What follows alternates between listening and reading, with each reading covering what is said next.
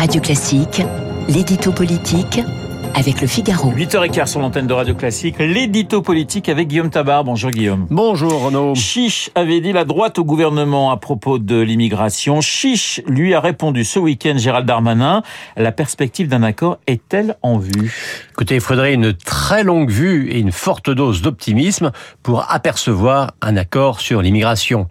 Euh, chiche, c'est vrai, c'est le mot utilisé par les deux partis, par les dirigeants de LR et par le ministre de l'Intérieur. Mais chiche, ça ne veut pas dire banco. Euh, ça peut vouloir dire aussi euh, même pas cap. Et pour l'instant, bah, c'est quand même les points de désaccord qui restent plus nombreux que les points de convergence. Alors le ministre de l'Intérieur ne se dit-il pas prêt à reprendre plusieurs propositions des Républicains? Euh, Si, et d'ailleurs il les a détaillées dans le Parisien dimanche. Hein.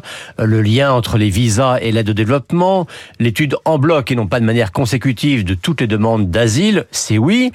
Euh, sur d'autres points, c'est faut voir. Par exemple sur les quotas, sur la présomption de majorité des mineurs non accompagnés, sur les critères d'attribution des prestations sociale, comme la ME. Et puis sur d'autres points, eh ben, c'est carrément non. Euh, comme sur la révision de la Constitution qui permettrait de rétablir la primauté du droit français sur le droit européen. Euh, c'est un niet absolu, alors que pour la droite, c'est une condition sine qua non.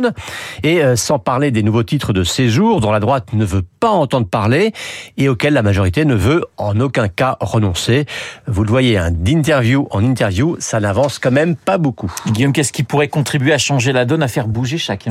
Ben, Tout simplement le rapport de force politique, à savoir qui a le plus intérêt à obtenir un accord. Et à ce jour, c'est quand même Gérald Darmanin qui en a le plus besoin, car on n'est quand même pas dans un match entre deux parties égales. Euh, pour un gouvernement, ne pas réussir à faire voter son texte, c'est un échec. Alors que pour un groupe d'opposition, ne pas réussir à faire passer une de ses propositions, ça n'est pas un drame, c'est même euh, la normale. Donc, pour le dire clairement, c'est le ministre de l'Intérieur qui a avant tout besoin de décrocher les voix des LR. Et la droite en est bien consciente et ce qui la rend forcément exigeante. Euh, comme le résume Brice Hortefeux ce matin dans le Figaro, sans LR, rien n'est possible. Avec LR, tout est ouvert. Bon, mais symétriquement, Darmanin, lui, il dit deux choses aux républicains. La première, c'est Attention, même au Sénat, vous n'êtes pas majoritaire à vous seul. Il vous faut le soutien des centristes qui, eux non plus, euh, ne veulent pas toucher à la Constitution.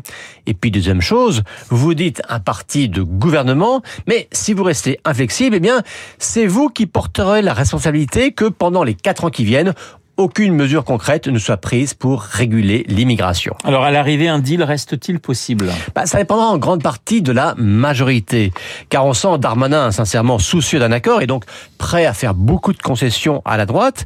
Euh, mais quand on entend Elisabeth Borne ou Sacha Houlier, hein, le président de la commission des lois à l'Assemblée, le ton est beaucoup plus polémique envers LR, qu'il continue de traiter en adversaire et non pas en allié potentiel. L'édito politique signé Guillaume Tabar, pardonnez-moi tout de suite les stars de l'info Guillaume.